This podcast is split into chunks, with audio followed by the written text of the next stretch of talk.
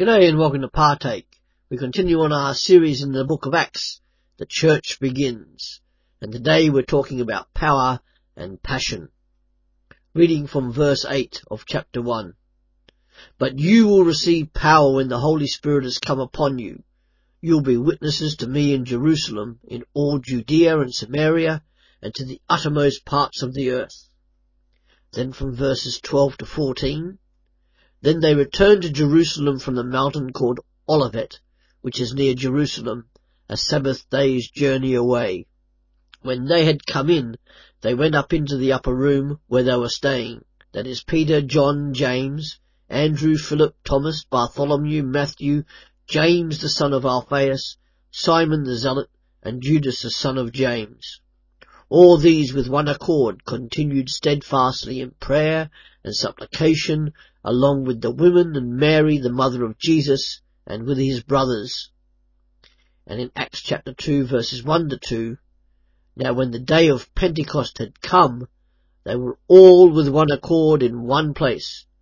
Suddenly there came from the sky a sound like the rushing of a mighty wind, and it filled all the house where they were sitting.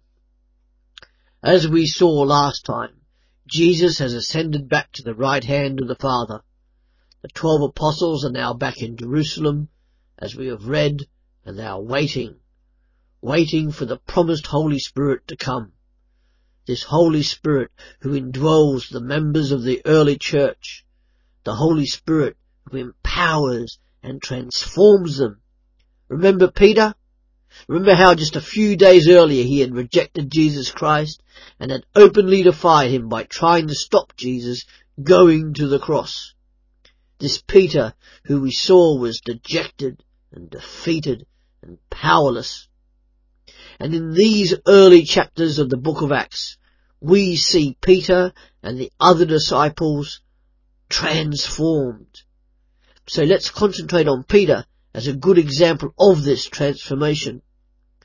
And this is now a new Peter, transformed by the indwelling Holy Spirit, who speaks with the authority Jesus gave all the disciples and all believers.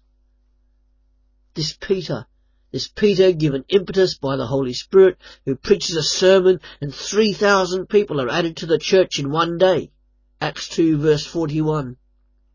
This Peter, this Peter who, who when passing by a man who couldn't walk, told him to get up and walk. And he did. Acts 3, 1 to 11. Peter was allowing himself to be controlled by the Holy Spirit and doing some of the things that were synonymous with Jesus' earthly ministry. What is the difference between this Peter and the Peter before Jesus' resurrection? It was only the Holy Spirit and the difference he makes to Peter. Peter, by submitting himself to the authority and power of the Holy Spirit, was allowing the Holy Spirit to control him and guide him. This Peter, who we know from the gospel accounts, had no self-control, yet now had self-control because he submitted to the Holy Spirit. The greatest evidence of the Holy Spirit living inside any one of us is the transformation of the individual into the in- image of Jesus, as demonstrated here in Peter.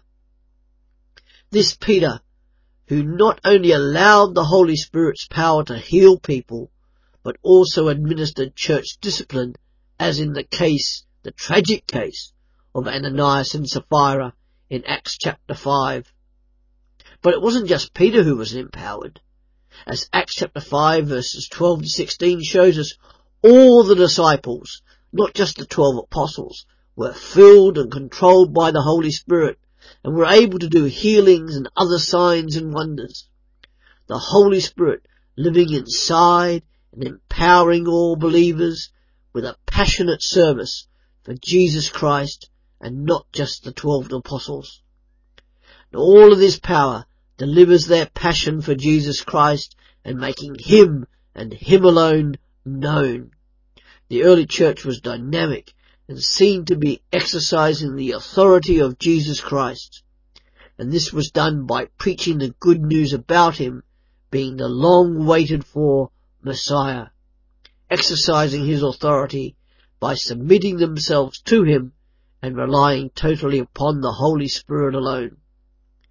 This power and passion, however, had a cost.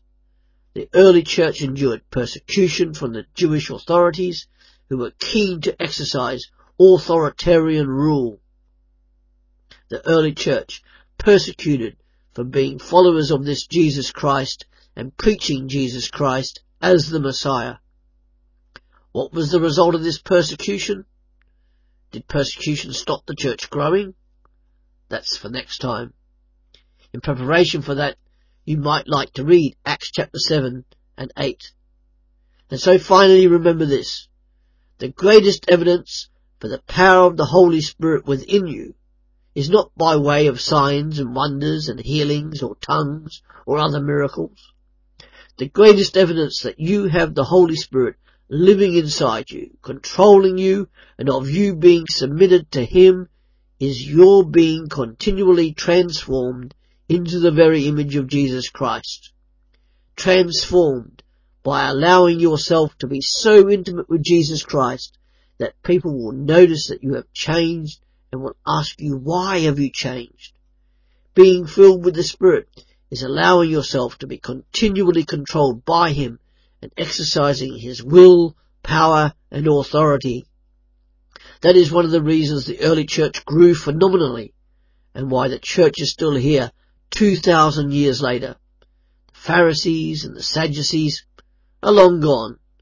The Roman Empire collapsed.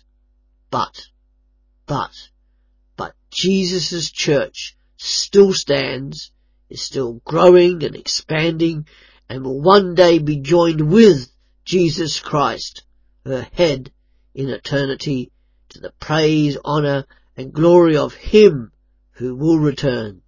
Thank you.